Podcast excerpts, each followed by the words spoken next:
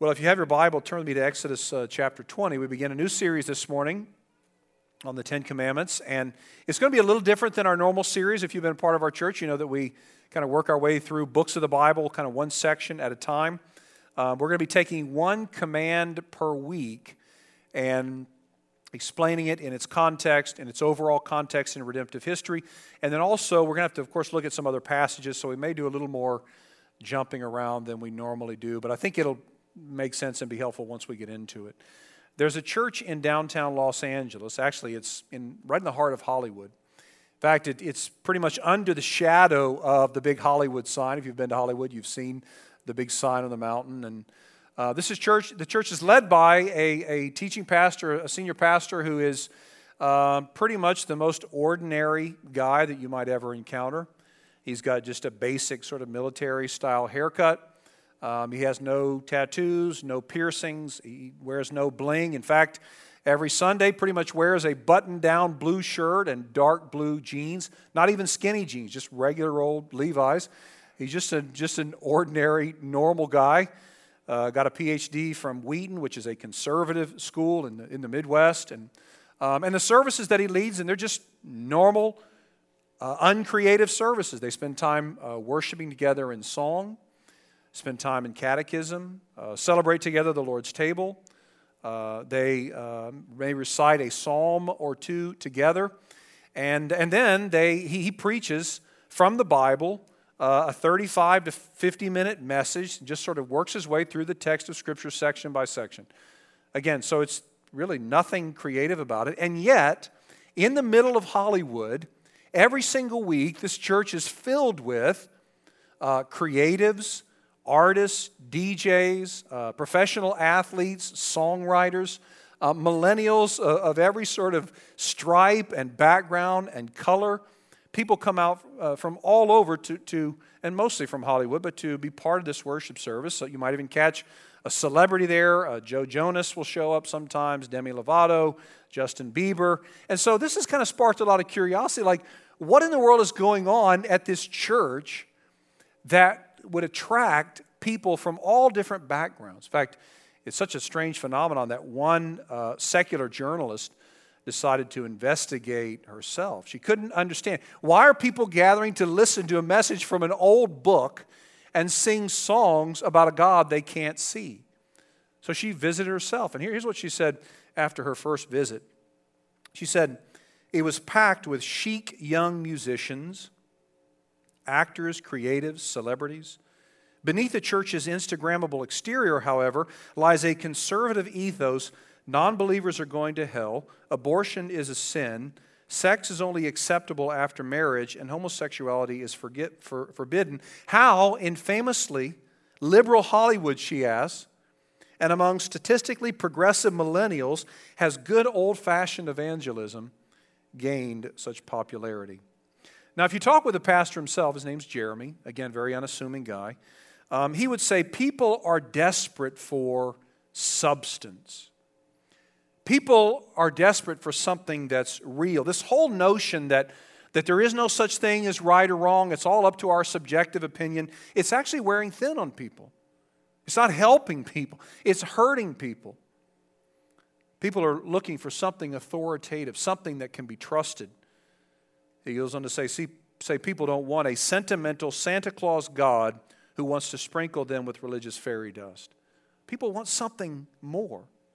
A few years ago, a Newsweek article concluded this there is a deep, vexing national anxiety about the nagging sense that unlimited moral freedom and rampaging materialism yield only greater hungers and lonelier nights there's a sense in which we're starting to realize this whole postmodern way of thinking, postmodernity began in the late 1960s and you know it means a whole bunch of different things now but this idea that there is no right and wrong that we each have quote our own truth um, that we can't say uh, about another person that, that someone should or shouldn't do something this idea that we should reject all authority all of these things actually lead to confusion frustration emptiness, broken relationships, and broken lives. And don't we see that even now in our world?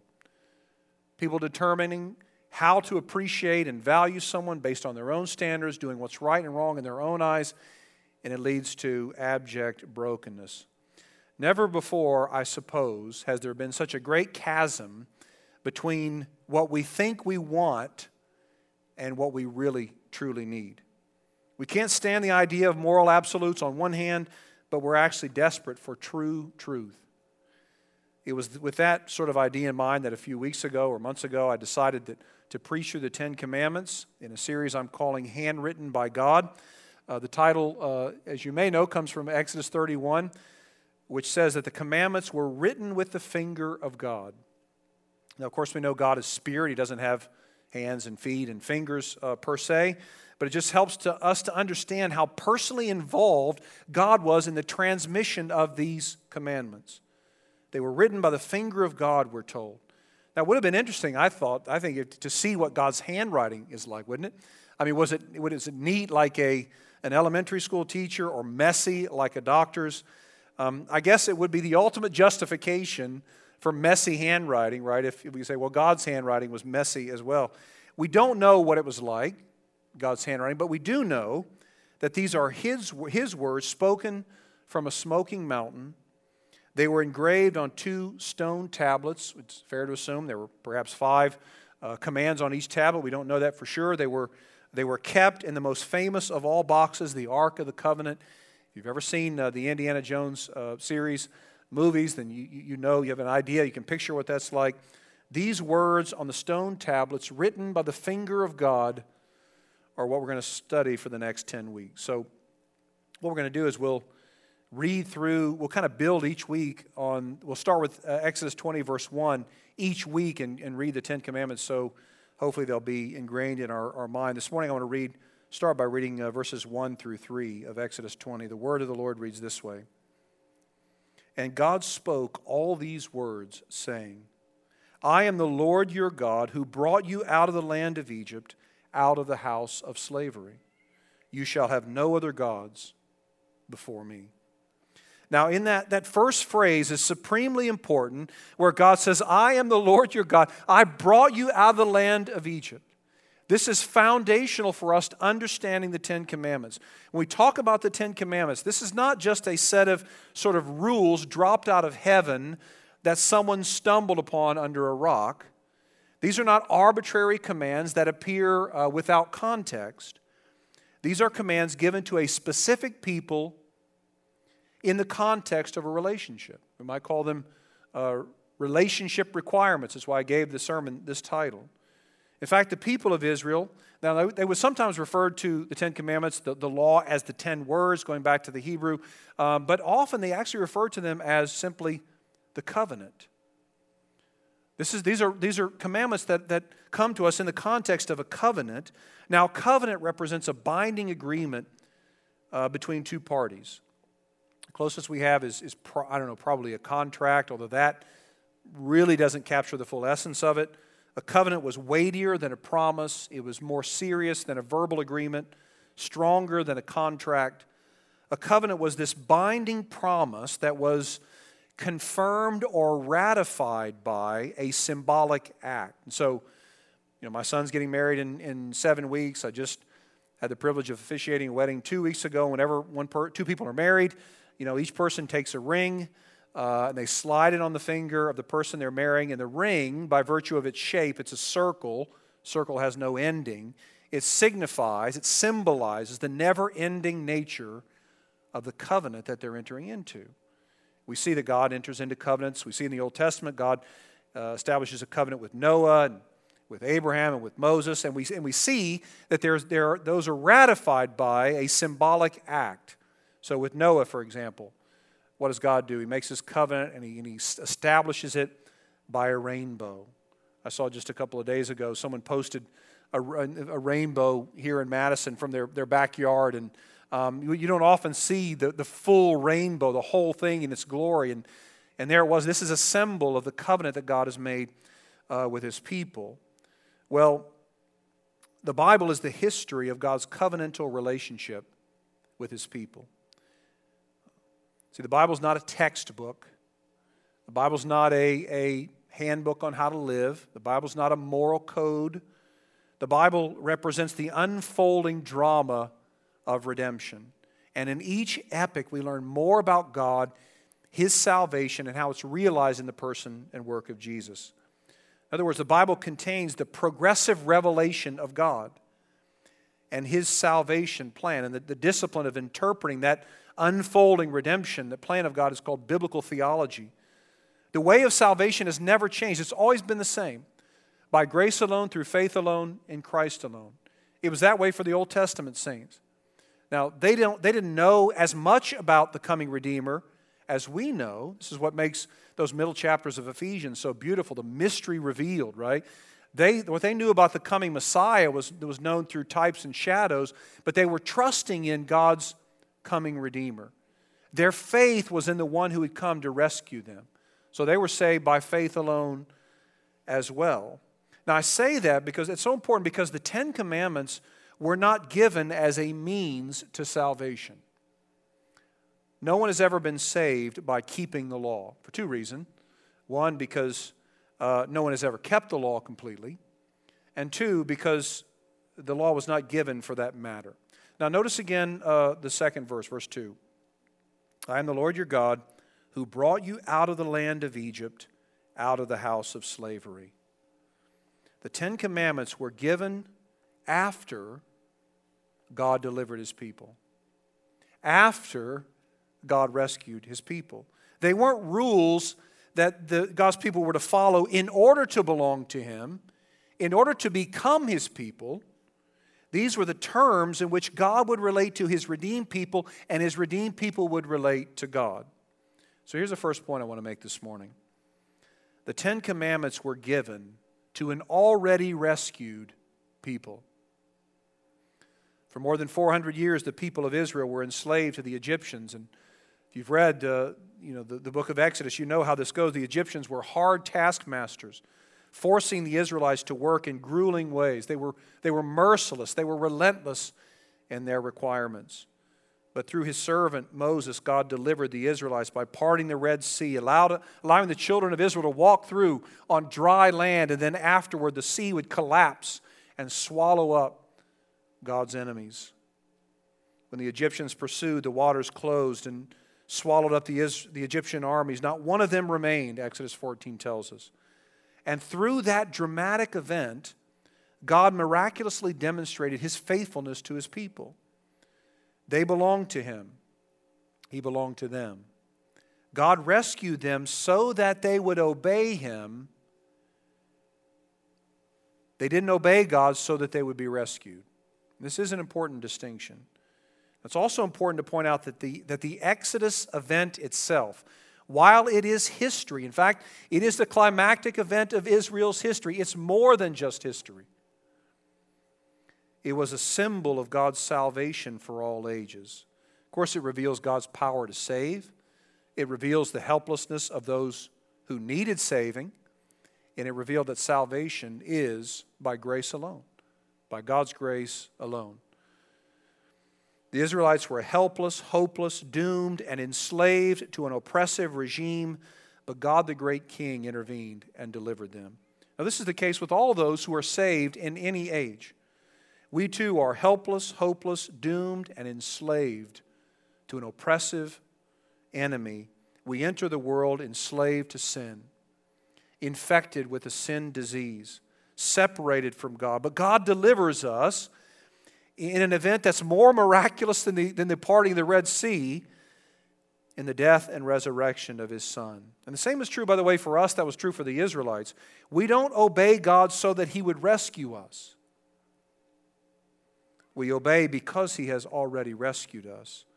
Obedience to God's commands is not a means to impress God or to get something from God, but a way to enjoy the relationship that we have with him entirely by his grace. And this is actually a very freeing realization. If we believe, if we believe that, that God saves us because of the work we do, it actually leads to all kinds of havoc emotionally, spiritually, relationally. Because what, ha- what happens is, it, whenever we fail and we disobey Him, um, we become angry at either God or ourselves. Because if, some, if we don't get what we want, if we believe that God has not delivered uh, to us what we've asked Him, then we start to ask the question well, what have I done wrong? Why isn't God rescuing me? It particularly manifests itself when we, when we believe we're actually improving.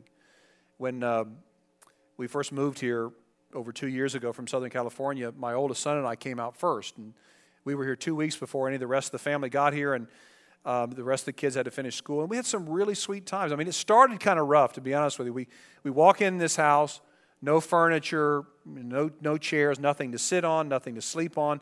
We were able to, to get to Sam's, and we had a friend who was part of Capshaw who helped us deliver. Uh, we got a, a one queen size mattress um, for both of us to sleep on. My son's six five, and I'm six three. I mean, it didn't go well. Actually, I said six two in the first service. I'm, I'm growing even in between services. But my son, big and long, and here I'm. So it was. It was. We woke up just mad at each other every morning. Um, but we were able to borrow another mattress. And we had two really great weeks together, experiencing new places and new restaurants. But there was one time when um, he did something that I was a little bothered by, and I offered just a gentle corrective. And he got so mad at me, so angry. And I was, I was really taken aback by this. Like, what, what? I mean, why such vitriol? Why such anger? And he said to me, he said, Dad, You've pointed this out to me several times. You've not noticed any growth that the Lord's made in my life. You've not noticed any progress I've made by the Spirit.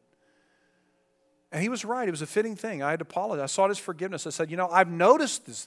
I've noticed this, but I haven't verbally commented on that. And for that, I'm sorry. I'm sorry I've not verbally recognized the way that God has been growing you. And it's a fitting thing, it's an okay thing for a son to say to his dad. But when we start to look at God and say, God, you're not noticing the way that I'm growing, you're not noticing my progress, and then we, we add into that the equation that we should get uh, good things from God by our obedience, by what we deserve, it leads again, we become angry with God because when we don't get away, we say, God, what's wrong? Why aren't you rewarding me? We become angry with ourselves because we keep failing and we fill with self loathing. So it's a very dangerous formula to believe that God rescues us because of our works, when in fact, we actually obey Him from deliverance, not for deliverance, because He has rescued us and made us His own. And that, that actually leads to a sense of security, relief, joy, and confidence in Him. In his book, Gentle and Lowly, The Heart of Christ for Sinners and Sufferers, Dane Ortlund writes this There are two ways to live the Christian life. You can live for the smile of God, or you can live from it. For a new identity as a son or daughter of God, or from it. For your union with Christ, that is to say, you're working hard to secure this union, or from it. The battle of the Christian life is to bring your own heart into alignment with Christ, that is, getting up each morning and replacing your natural orphan mindset with a mindset of full and free adoption into the family of God through the work of Christ, your older brother, who loved you and gave himself for you out of the overflowing fullness of his gracious heart. The felt love of Christ is really what brings wholeness, flourishing, shalom, the existential calm that for brief gospel sane moments settles over you and lets you step in out of the storm of, of worksness you see for a moment that in Christ you are truly invincible. The verdict is really in. Nothing can touch you. He has made you his own and will never cast you out. Now, not only is that a beautiful quote and, and, and statement consistent with the scriptures, but it also provides a lens through which we have to see the Ten Commandments. Now, look at verse 3 again, this first commandment. You shall have no other gods before me. Again, that first commandment is it's looking back, it's anchored in the first two verses, but it established the, the foundation for all the rest of the commandments. God is the one who rescued the Israelites. He is the one who delivered them. He is the one who brought them out of slavery. He has claim over them. Now, it might surprise you to know that the creation account that we read about in Genesis 1, that's not the only creation account that has ever existed. In fact, the ancient Near Eastern world, in the ancient Near Eastern world, there were all kinds of creation accounts. Uh, in fact, every, every sort of uh, religion had their own account of how the world was made. The same was true in Egypt.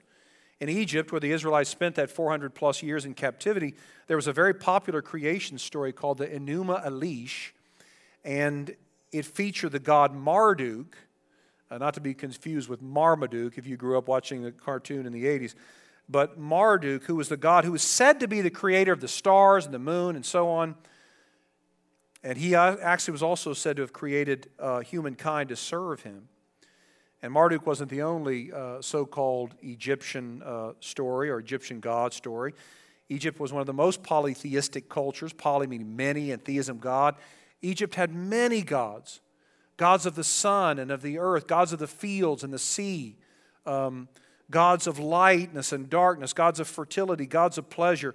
Well, among those false gods, the living God announces that he will not share his glory with another. He will not be co worshiped with anyone.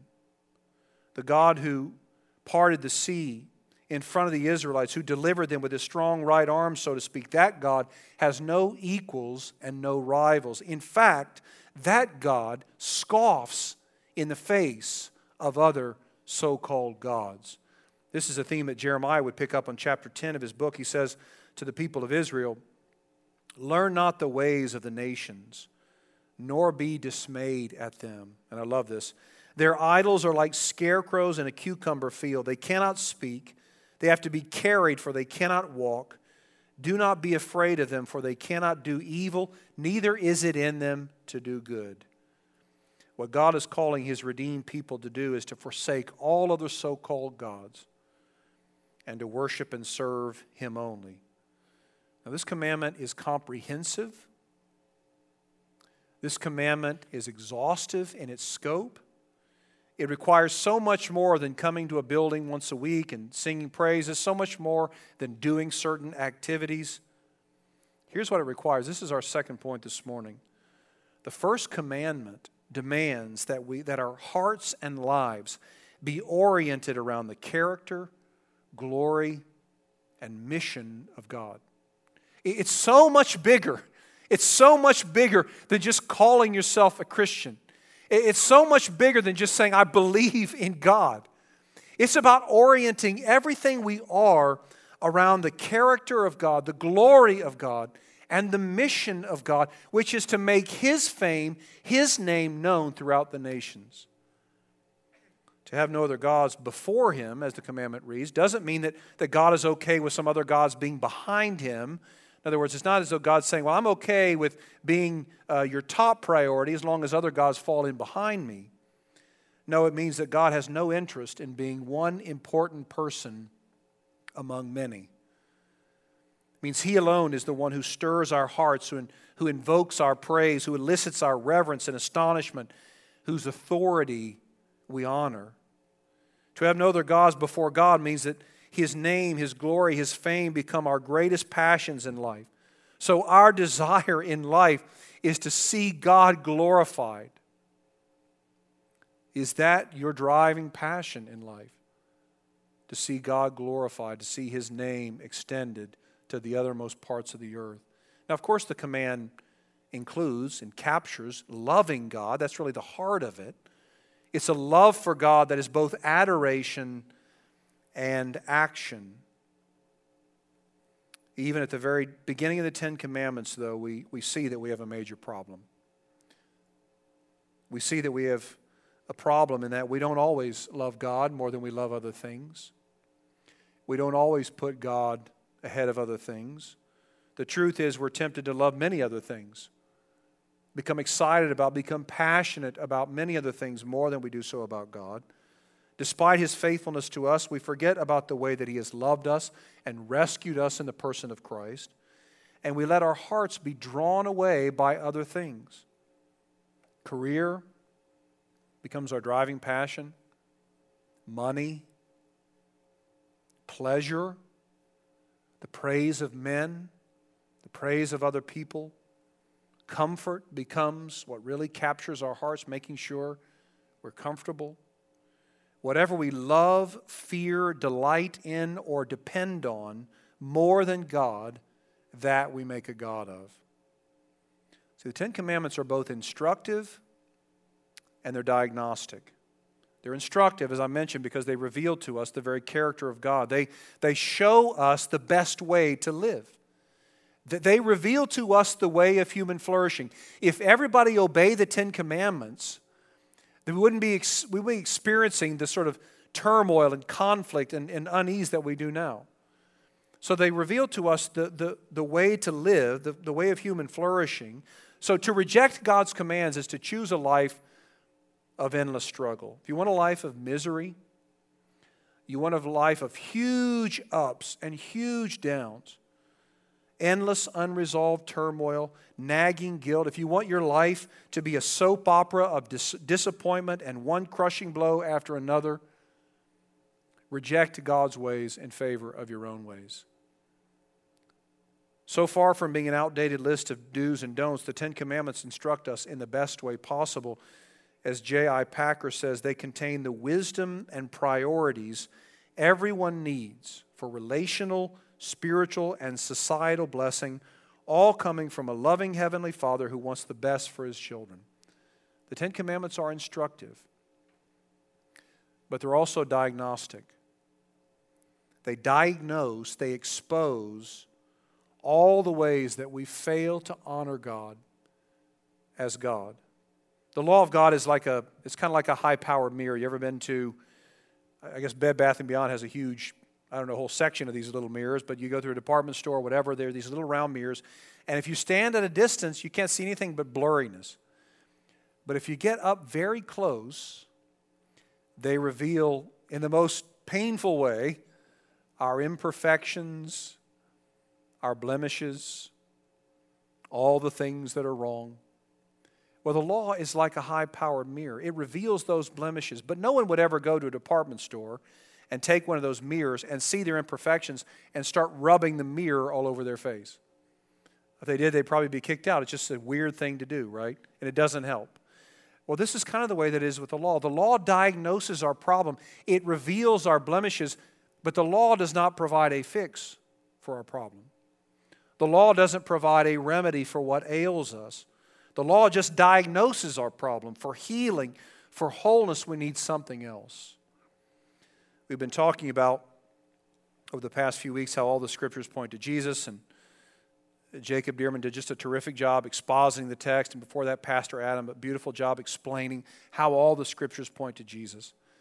Well, the Ten Commandments are no different. The Ten Commandments point in maybe the most arresting way possible to Jesus.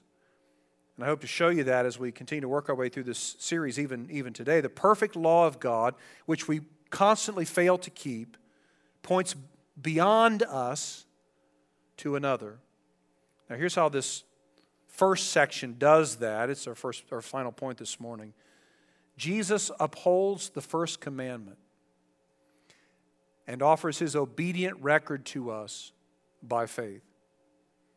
The scriptures tell us that Jesus fulfilled the whole law of God. In fact, Jesus himself said in the Gospel of Matthew, Don't think for a second that I came to abolish the law. I actually came to fulfill the law. Paul, the apostle of God, says in Romans 10 that Christ is the culmination of the law. To say that Jesus fulfilled the law means that Jesus fully accomplished everything that was written in the law.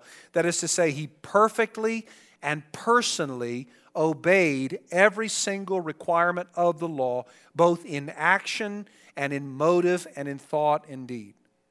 Fully, fully satisfied all the requirements of the law, including the very first command we should have no other gods besides God Himself. When Jesus was tempted in the desert, remember being even physically weak and being approached by the evil one. And, and Satan said, if, you, if you'll just bow down before me. And what does Jesus says? Jesus said, I will, said, it is written, we shall worship, you shall worship the Lord your God, and him only shall you serve. Which is a beautiful summary of the first commandment and one that Jesus obeyed at every moment of his life. And by believing in him, we're actually credited with his obedience. Now, it doesn't mean, and this is important to say, it doesn't mean that because we're credited with the obedience of Christ, that we no longer need to care about our own obedience, our own personal practical obedience. No, we are the people of God, the people that God has redeemed through the work of Jesus. The unfolding drama of redemption that we talked about earlier reached a new era, so to speak, with the birth of the church and the sending of the Holy Spirit.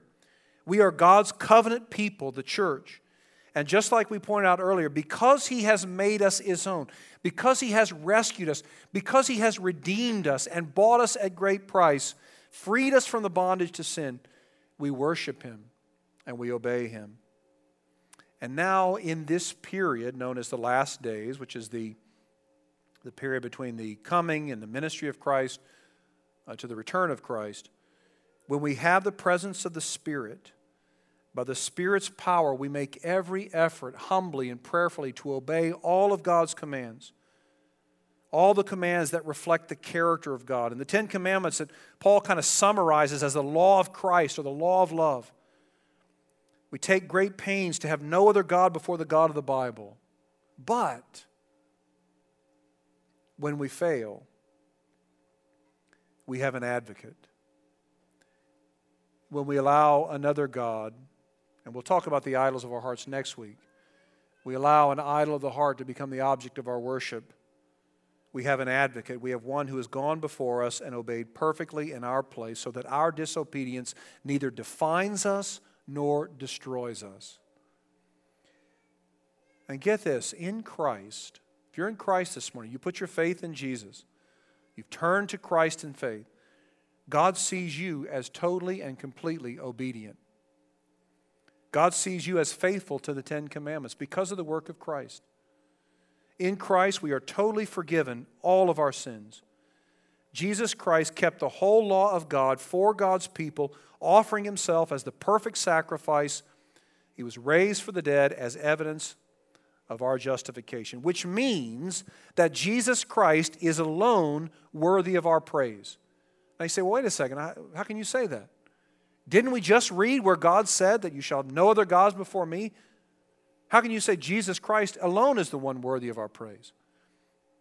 It's an interesting statement, uh, uh, I have to admit, given what we just read in the Ten Commandments. How could Jesus alone be the only object of our praise? The Gospel of John, Jesus says to his followers that they should worship and serve God only. And then he also says, You should worship and serve me only. In fact, there's that one very controversial and very difficult passage where Jesus says, unless a man, unless a person hates father and mother, son or daughter because of me, he cannot be my disciple. He cannot serve me. Now, of course, Jesus doesn't mean we should hate our own family members. He's talking about, comparatively speaking, our love for, our reverence for, our allegiance to Christ should be such that every other affection and allegiance, allegiance, it doesn't compare. It's almost like hatred. But how could Jesus say that you worship God only and you worship and serve me only? Seems like a contradiction, doesn't it? It's actually a claim. Jesus is saying, I am God. Remember what we saw as our study in John's Gospel. Jesus said repeatedly, I and the Father are one. He said to his disciples, If you've seen me, then you've actually seen the Father. He said, I am in my Father, and my Father is in me. When Jesus interprets the command, he doesn't say, Oh, you've heard that, um, that you should have no other gods but the God of the Bible, but let me just make one exception here. Yeah, but add me to that list. Worship me too. That's not what he's saying. Jesus says, No gods apart from God, namely me. The late biblical theologian Edmund Clowney writes this the first commandment demands devotion to the one God as it is expressed in devotion to the Son, who alone shows us the Father. No other gods means no other name than the name of Jesus. In no way does this detract from the Father. To the contrary, anyone who fails to worship Christ cannot be worshiping the one true God. There's a, there's a rhythm that the uh, the Orthodox Presbyterian Church has, the OPC, which has been around, I don't know, maybe 50 years or so. And I know we're a Southern Baptist church, and I love what we do here. But there's this rhythm that I really appreciate. In every single service, every worship service, every gathering, it has this very pronounced rhythm. It goes like this guilt, grace, gratitude. That's the flow of the service guilt, grace, gratitude. It's a reminder of our own brokenness, our own fallenness, our own rebellion. And then, of course, we point to and accentuate and highlight and celebrate the grace of God in Christ. In fact, it's a rhythm that really we employ too. We just don't use those words. The grace of God in Christ, the salvation that is ours in Christ. And then that leads to gratitude, worship, praise, and celebration. This is the rhythm that's going to become increasingly obvious as we work our way through the Ten Commandments guilt, grace, gratitude. We're going to see the Ten Commandments are going to expose, we're going to be exposed. When I was a chaplain for a Division One men's basketball team back in the uh, early 2000s, uh, when, when a, a, new recruit would come and they would watch him, they'd say, Well, he's going to be exposed. This is going to be exposed. He can't go to his left. He can't do whatever. He can't shoot on the move. The Ten Commandments are going to expose us. We're going to see our own weaknesses, our sin tendencies, our foibles, our setbacks, so on. But then we're going to see the grace of God in Jesus Christ, who is himself the fulfillment of the Ten Commandments. So we're going to see each week that even though we have these Ten Commandments, there's actually much to be encouraged about. The one who actually fulfilled the Ten Commandments, who satisfied God's perfect standard in our place. So it's not just going to be do, do, do, it's going to be a reminder about what's been done in Jesus Christ. And that hopefully will lead us to, as we consider all of this in the grand story of the Bible, lead us to tremendous gratitude, great and renewed, hopefully renewed appreciation in God's plan of salvation, the unfolding drama of redemption, which finds its fulfillment in the person work of Jesus Christ, the one we continue to praise and worship even now. Let's pray. Father in heaven, we praise you this morning for your word. And we know that it is living and active and sharper than any double edged sword. And Father, we ask this morning that you would pierce our hearts with it. We ask that you would indeed expose our own sinfulness, expose those areas, those secret areas that we want to remain unaddressed. But give us the grace to run to Jesus and help us to, to appreciate and to recognize and to understand and to revel in and to rest in your love for us in Christ Jesus. What a great privilege it is to know this morning that we are forgiven. We have not always put you first. We have at times put other gods ahead of you. But your forgiveness is full and free. And for every person who's here this morning who's in Christ, we know, Lord, that we stand before you justified, perfect, beloved, celebrated, adopted, and even, dare I say, enjoyed by you. Father, give us the grace to believe it, we pray in Christ's name. Amen.